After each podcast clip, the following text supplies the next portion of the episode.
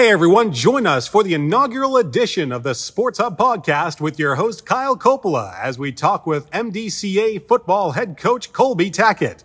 We'll also be talking with Mount Dora Christian Academy's athletic director Megan Zeigelhofer, who's MDCA's first female athletic director. And of course, we'll be going over what happened with our preseason football games this past weekend and preview what's to come for week one of Friday Night Lights action.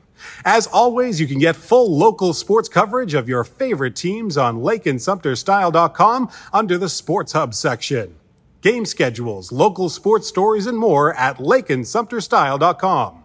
We look forward to the inaugural Sports Hub podcast coming your way August 24th. Brought to you by Vann Gannaway Chevrolet. Find new roads.